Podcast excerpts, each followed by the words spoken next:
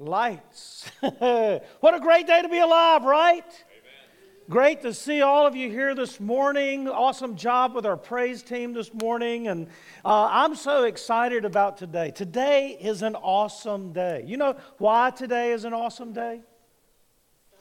Anybody want to take a guess as to why today is an awesome day? Today is an awesome day because it's a day you have of life and you can impact another person's life for Jesus. That's the only reason that today is an awesome day. You know, we just have to cut the rope of fear that holds us back, and we're going to be talking about that today. You know, in 1853, America hosted its first World Fair in New York City. The organizers built an exhibit hall, which they called the Crystal Palace to showcase the latest and the greatest inventions. Now, this is where a man named Elisha Otis stole the show by pulling off one of the greatest stunts of the ages. Otis was the inventor of the elevator safety brake, but he had a hard time selling his idea to some safety first skeptics. So here's what he did Otis stood on a platform high above the Crystal Palace. And he had an axeman positioned above the elevator shaft. And then he yelled loud enough for everyone in the exhibition hall to hear, Cut the rope! And the crowd held its collective breath as the elevator fell a few feet. And Otis announced, All is safe, ladies and gentlemen, all is safe. The safety brake worked, as did a sales pitch. When Elisha Otis cut the rope, there were only a few buildings in New York City that were taller than five stories high. Why? Because who wants to walk that many stairs, right? In 1854, Otis installed an elevator in a building on Broadway, and the rest is history.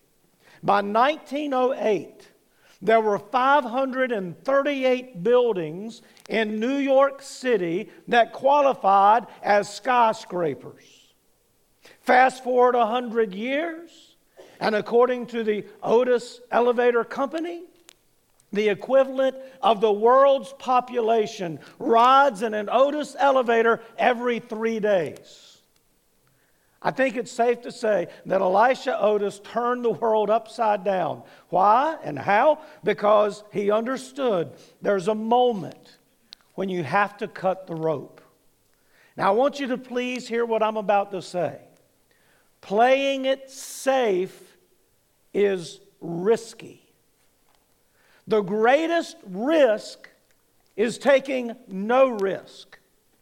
First of all, it maintains the status quo, and secondly, it leads to something called inaction regrets. At the end of our lives, according to psychologist Tom Gilovich, 84% of our regrets will be the things that we would have, could have, and should have done, but we didn't.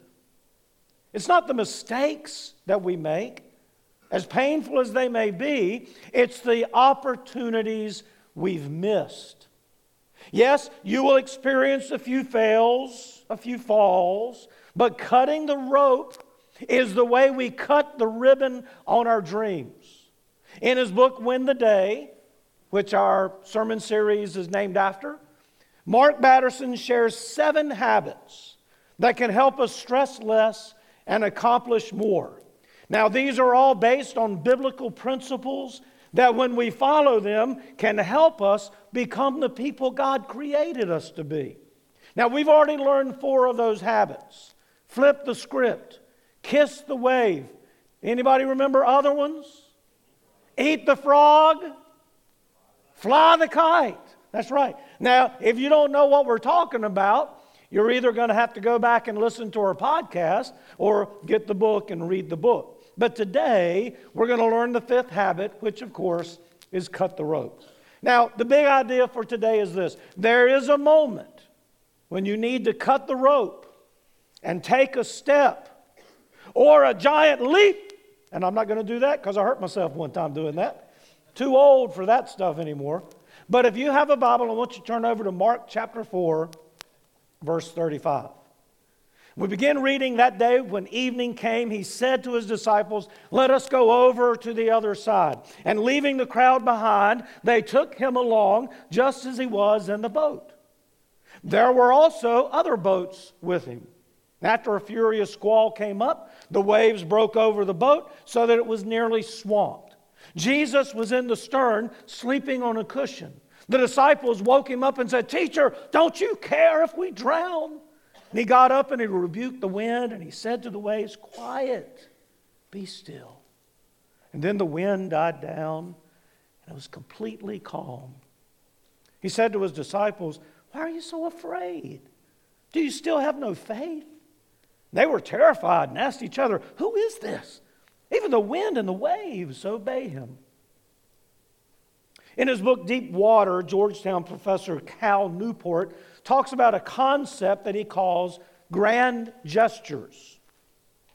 And it takes a few different forms, these grand gestures. They can be a romantic gesture. For instance, Leon, Leon, now, now you're here. You got your bride with you today. Um, how, many, how long y'all been married? We got married January 1st of 2007. Okay. Did you get down on your knees when you asked her to marry you? what? There had to be a grand gesture in there somewhere. How many of y'all got on your knees when you asked your bride to marry you? Raise your hand. Ernest Silver, you didn't get down on your knee? Oh my goodness! Mercy, boys. Um,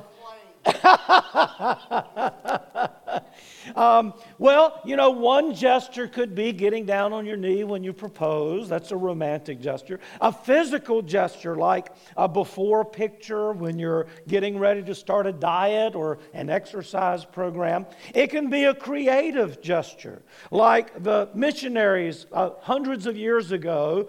Uh, they're, they're called the one way missionaries.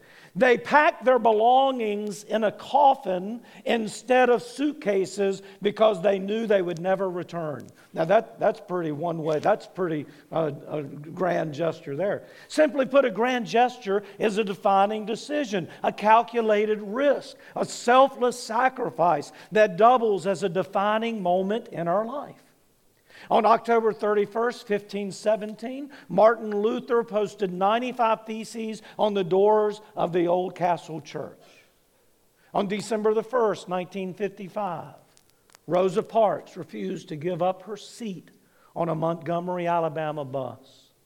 On May 25th, 1961, John F. Kennedy said he would land a man on the moon and return him safely to the earth by the end of the decade.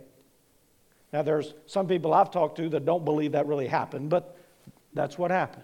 Anyway, you slice it, the birth of the Protestant Reformation, the civil rights movement, and the space race were all grand gestures. When it comes to goal setting and problem solving and habit breaking, grand gestures are one small step, or you could say one giant leap. They are the point of no return. They are the cutting of the rope and saying, I'm all in.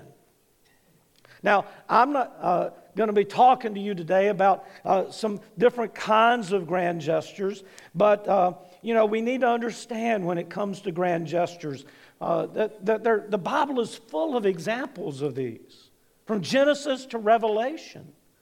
Just think about some of those biblical examples. Noah builds uh, this huge boat. even though nobody's ever seen a flood. You go big or you go home, right? Abraham puts his promised son on the altar. The Israelites circle Jericho for seven days. Benaiah chases a lion into a pit on a snowy day and he kills it. Esther does a three day fast before she takes that step towards the king. Elisha burns his plowing equipment. Ezekiel lays on his side for 390 days. James and John drop their nets. Peter gets out of the boat. Zacchaeus climbs a sycamore tree. Paul shaves his head at Cenchrea. The Ephesians build a bonfire and they burn their scrolls. That's just the tip of the iceberg of all those examples in the Bible. But those are tipping points. Those are days when decades happen, life change occurs. Those are the inciting incidents that turn into defining moments. And each one of them, in their own unique way, cut the rope. For some, it was a huge moment. For others, the pain of staying the same was greater than the pain of change. One way or the other, there comes a moment when we have to cut the rope. Now, I want us to go back and look again in Mark chapter 4. We're going to break it down a little bit as we read it. So let's go back to Mark 4:35. That day when evening came, he said to his disciples, "Let's go over to the other side." Now let's not run past this. The Sea of Galilee is 13 miles long and 8 miles wide. They set out as the sun was setting. Now, that is not an insignificant little bit of information. Why? Because being on the open sea at night is scarier than being out there in broad daylight. Anybody here can attest to that? I don't know if you can, but pitch black out there. In the first part of the next verse, we read, leaving the crowd behind. You know, sometimes we need to leave the crowd behind, wouldn't you agree? Almost all of us are suffering from information overload. We're bombarded with news and fake news every minute of every hour of every day. We've got online advertisers who are vying for our attention with clickbait. We've got social media algorithms targeting us based on our likes and our follows and our search histories. In my opinion, consuming social media, which is different from creating social media, is like eating from the tree of the knowledge of good and evil. I, am sort of not convinced that we were designed with the capacity to know everything about everything all the time. Are y'all with me? I'm certainly not suggesting that we bury our heads in the sand. We need to be praying about the news, which is very different from watching the news. And you know, there's a lot of things in the news now. Stuff that's happened in the Ukraine, and we know brothers and sisters in Christ that are there, and we need to be praying about what we're seeing and witnessing. Karl Barth said, It is, uh, he said it this way take your Bible and take your newspaper. Now, for you younger people, a newspaper is something that's written on paper, it's the news, and you open it up and you read it and stuff. That, that's a newspaper for some of you that are younger. He didn't have the uh, computers and stuff back then. But he said, take your Bible and take your newspaper and read both. But interpret newspapers from your Bible. You know, sometimes we get this back backwards, don't we? And when we do, we're in trouble. When we filter the Bible through the news, our theology conforms to our reality which really is a form of idolatry. So, how do we leave the crowd behind? Well, for starters, just think about the average person. The, the statistics say the average person spends 142 minutes a day on social media. I'm not going to ask you if that's true of you, but I'm pretty sure it probably is true of me. That represents 15% of our waking hours. Is this how we want to spend 15% of our life? When was the last time you took a day off and you turned that phone off and you left it behind just for some peace and quiet? Just to turn down the white noise. You know, that's one way you can turn up the still small voice of the Holy Spirit. We've got to make sure the still small voice is the loudest voice in our lives right now. And I know that we got people who are addicted to these things. In some ways, I'm sure I am addicted to it. How did we ever survive without the cell phone, without people being able to contact us all the time? And, and you can see it with kids. You know, some parents try to discipline their kids by taking their cell phones away, and the kids actually lose it. The kid would rather be beaten half to death to, and before they gave up their phone. Y'all know what I'm saying? So the problem is we're so plugged in that we're unplugged from God. So in Mark 4:36 again in verse 37 as well, leaving the crowd behind, they took him along just as he was in the boat. There were also other boats with him and a furious squall came up and the waves broke over the boat so it was nearly swamped. Now, let's think about the topography of the Sea of Galilee. It is 700 feet below sea level, the Sea of Galilee and it's surrounded by hills and mountains. The Golan Heights, which in the biblical days was called the Decapolis, is 2,500 feet above sea level. So that geography makes the Sea of Galilee susceptible to some very sudden and very violent storms. And that's what happened that night. They set out as the sun was going down. And Jesus, as verse 38a tells us, was in the stern, sleeping on a cushion. Jesus is sleeping on a cushion. Now, years ago, I went on a missionary trip to England, and while we were there, we also traveled in other parts of Europe and spent some time in Italy. And that was the first time I'd ever been around a place where they had a, something called a siesta. I mean, every day somewhere around 12 o'clock to 2 o'clock, everything shut down. Everything would close down so that people could go and get a little bit of rest after lunch. In fact, there are those who would suggest that cultures that do this are happier and healthier because they take a time to rest. Some might call it a power nap. Maybe you need to talk to your bosses about this, right?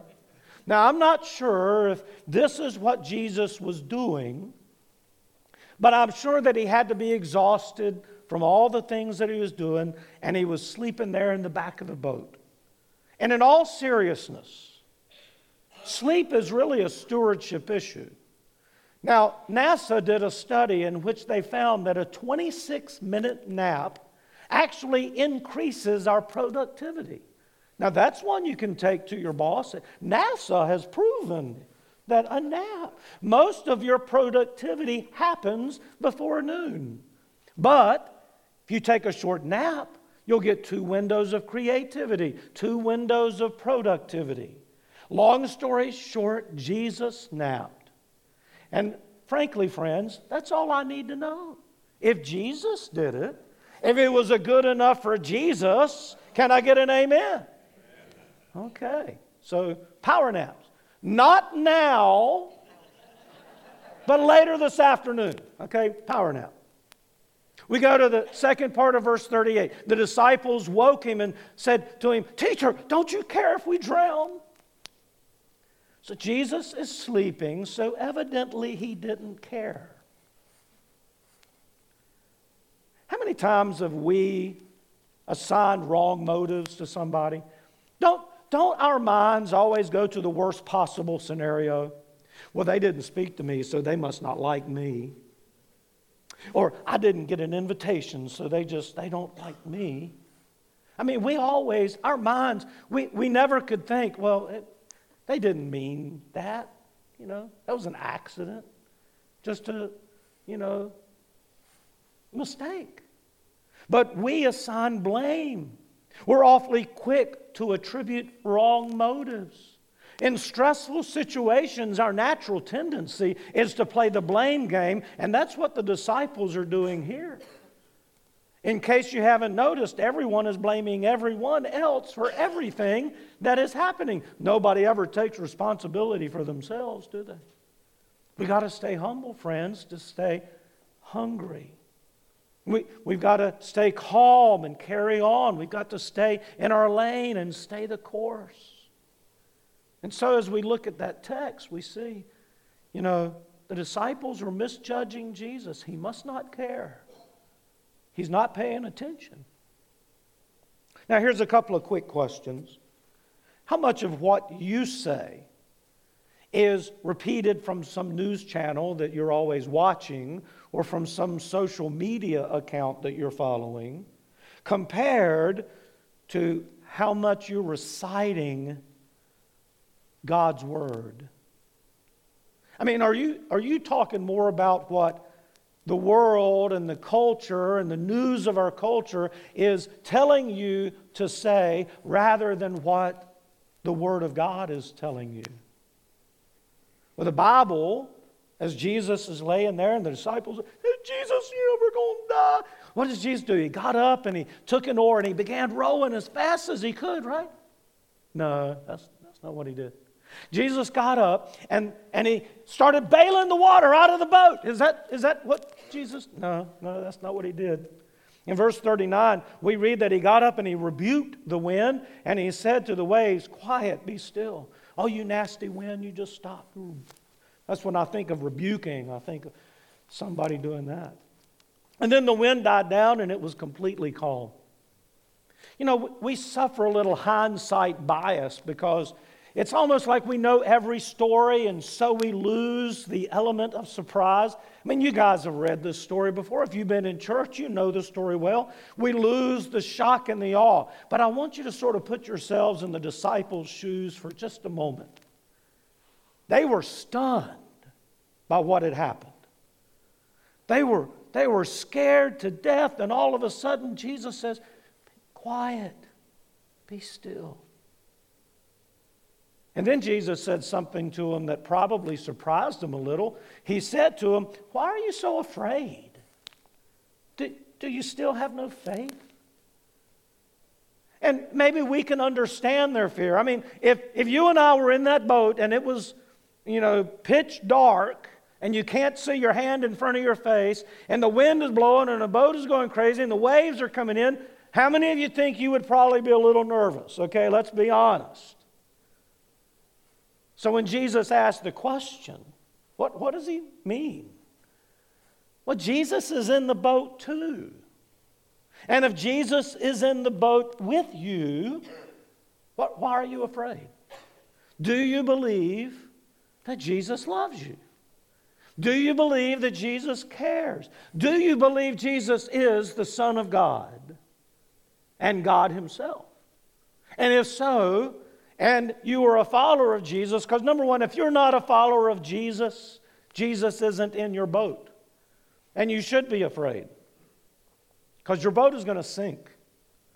But you have an opportunity to make him your Savior and to bring him into the boat with you. But if you are a follower of Jesus, then no matter what storm the, throws, the, the world throws at you, you have nothing to fear or be afraid of. And the disciples were left wondering, uh, what just happened? In fact, it's interesting to me. They were scared to death of the storm. And then when Jesus calmed everything, the text in verse 41 says they were terrified and asked, Who is this?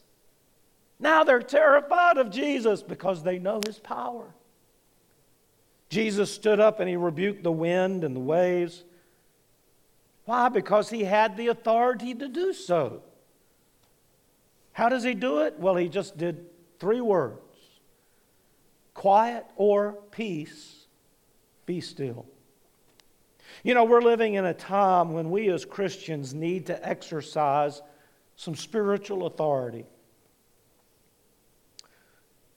In the spirit of humility, and maybe we need to rebuke the wind and the waves, all of the stuff that's coming at us.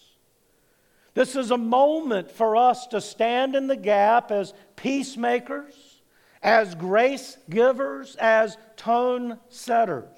This is a moment to stand against the enemy who wants to divide and defeat and distract us. This is the moment for us to, to join with Jesus and defeat the enemy.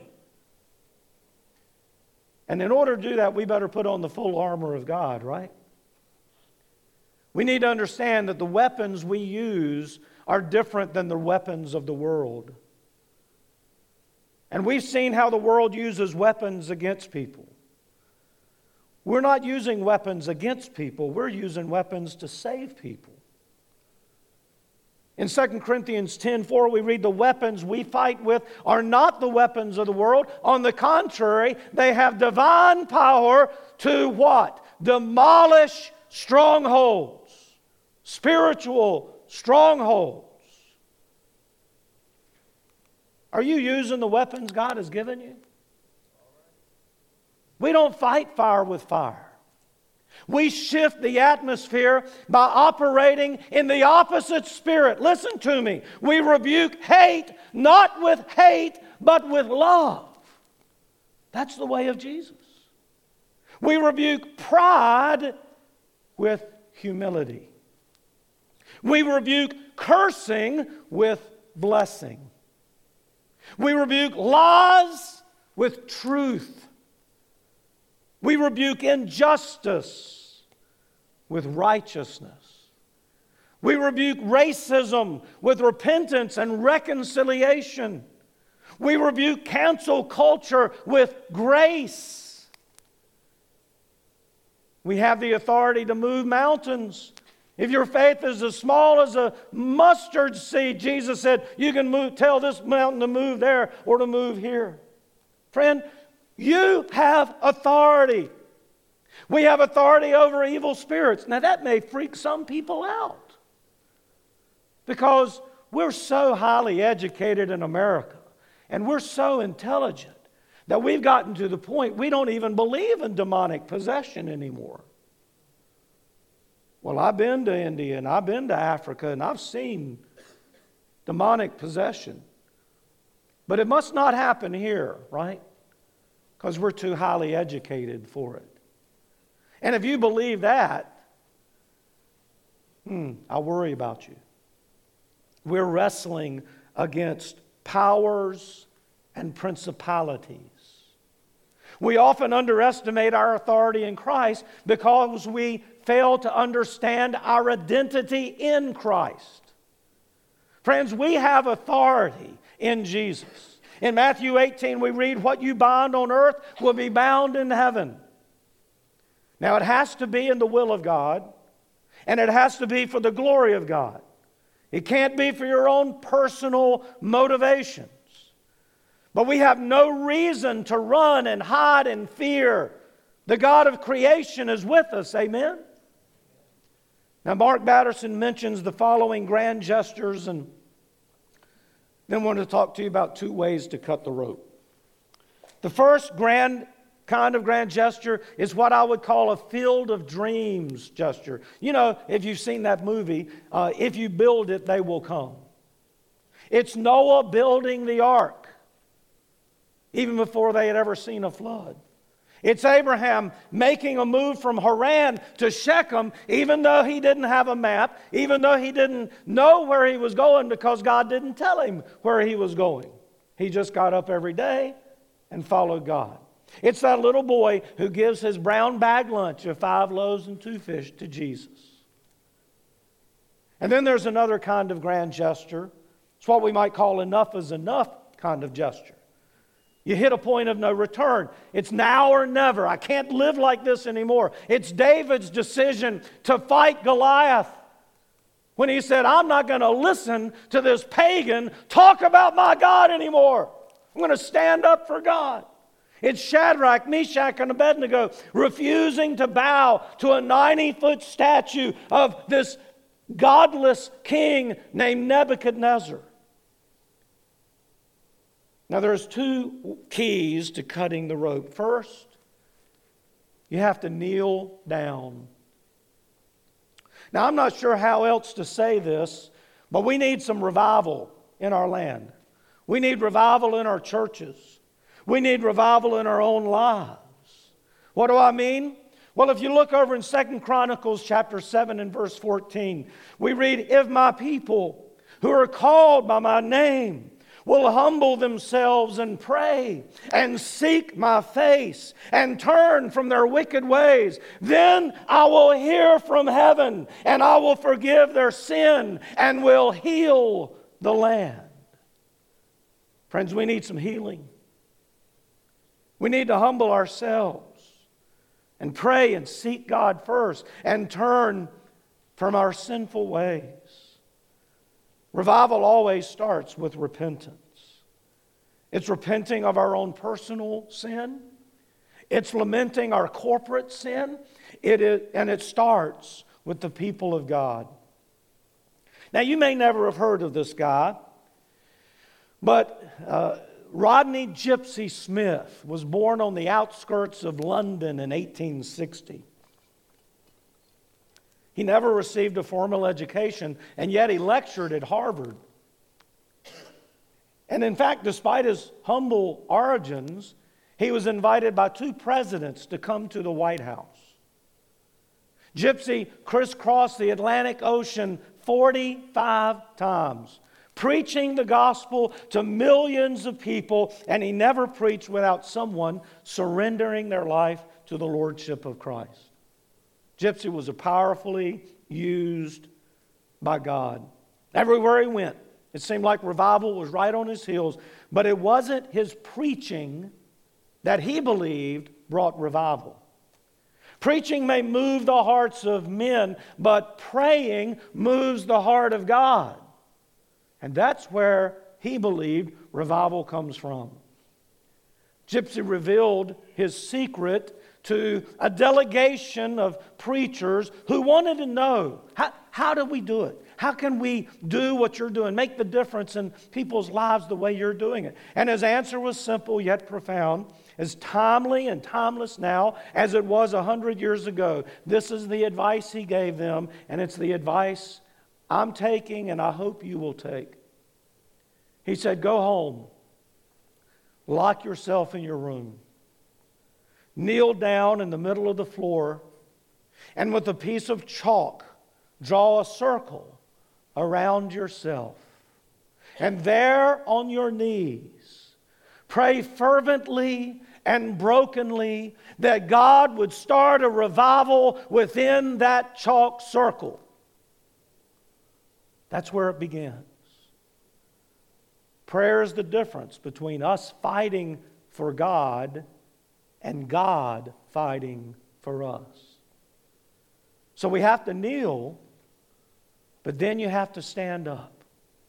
On January 30th, 1956, Martin Luther King Jr. was speaking at the First Baptist Church when he was interrupted and told that his house had just been bombed. That night he was sitting at his kitchen table when he heard a voice that said, Martin, do not be afraid. And this all inspired him to take a stand. And he would write this You may be 38 years old, as I happen to be. And one day, some great opportunity stands before you and calls you to stand up for some great principle, some great issue, some great cause. And you refuse to do it because you are afraid. You refuse to do it because you want to live longer. You're afraid that you will lose your job, or you're afraid that you will be criticized, or that you will lose your popularity, or you're afraid that somebody will stab you, or shoot at you, or bomb your house, so you refuse to take the stand. Well, you may go on and live until you are 90, but you're just as dead at 38 as you would be at 90.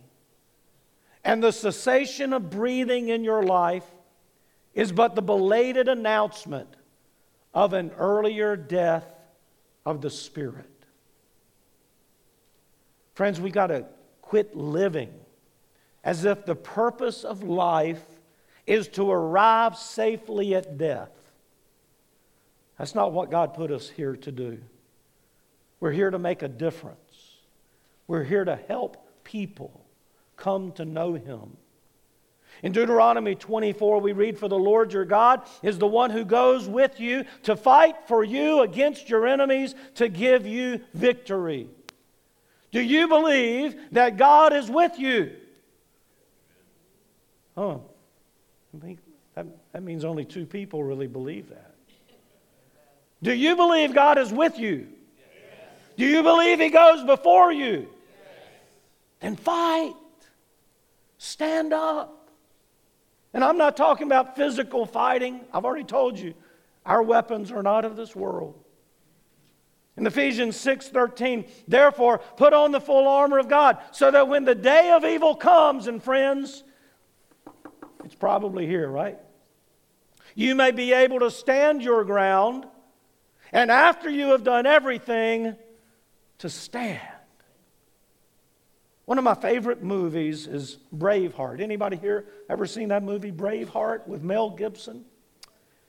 It's the story of William Wallace fighting the tyranny of the English throne. And in the movie, as the Scottish army stands before this vastly superior English army on the fields of Stirling, William Wallace is trying to keep his army together.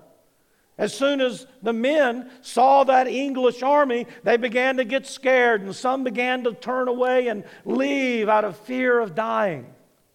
So, Wallace, played by Mel Gibson, gives this iconic speech as he's riding his horse back and forth in front of his lines. He said, I am William Wallace, and I see a whole army of my countrymen here in defiance of tyranny. You have come to fight as free men, and free men you are. What will you do with that freedom? Will you fight? Some of them said no. Others said, Against that, no, we're going to run, we're going to live. And William Wallace said, I fight and you may die, run and you will live, at least a while. And dying in your beds many years from now, would you be willing to trade all the days from this day to that for one chance? Just one chance to come back here and tell our enemies that they may take our lives, but they will never take our freedom. Friends, we are in a spiritual battle. The enemy is lined up to come against us. His arrows have already pierced us in many different ways. His sharp, sharp attacks have cut us. His goal is to kill and steal and destroy. And his victims are our marriages. His victims are our children. His victims are our grandchildren. He comes against us with accusation and gossip. He comes against us trying to turn us against each other in our homes, in our churches. You can give in. You can turn off the voice of the Holy Spirit. You can go down in defeat, weak and frail. Or you can kneel before Almighty God. And you can draw that line around you. And you can repent before God and pray for revival. You can call upon His strength and His power and His mercy. You can pray to the Lord your God, and then you stand up in His strength. Stand in a strength that is not your own. Stand up against the enemy, not backing down, not throwing your weapons down, and running for your life. You can do it because the battle belongs to the Lord. Whatever battle you're in, friend, and if you're in the will of God and living for the glory of, the, of God, the battle is His. So kneel down and stand up. Do it today and then do it again tomorrow. Cut the rope and win the day. Father, we come before you. Some of us are weary. Some of us are tired. Yes, we are tired of the fight. We feel like dropping our weapons and running in defeat. We feel like giving up, giving up on church, giving up on each other, giving up on our marriages, giving up on life. We listen to the voices of our culture, Father, and sometimes we turn away from faith. We question why you haven't fixed things. Why, why, are, why you still sleeping in the back of the boat? I'm up here struggling. Don't you care about me? The enemy seems to be so strong, so powerful, so overwhelming. The storm seems like it's going to swallow us up. We feel at any moment the boat's going to capsize and sink. If Jesus is our Lord and Savior, Father, help us just to look around. Yes, there He is. He's in the boat. He hasn't abandoned us. And as long as He is in the boat, Father, we must know that we are safe. Even with the wind whistling around us and the waves crashing in, we are safe because Jesus is greater than the storm. And if our hearts will just listen, and I pray, God, that your Spirit would help us to hear, as Jesus says, Peace, be still. It's in the name of Jesus we pray. Amen.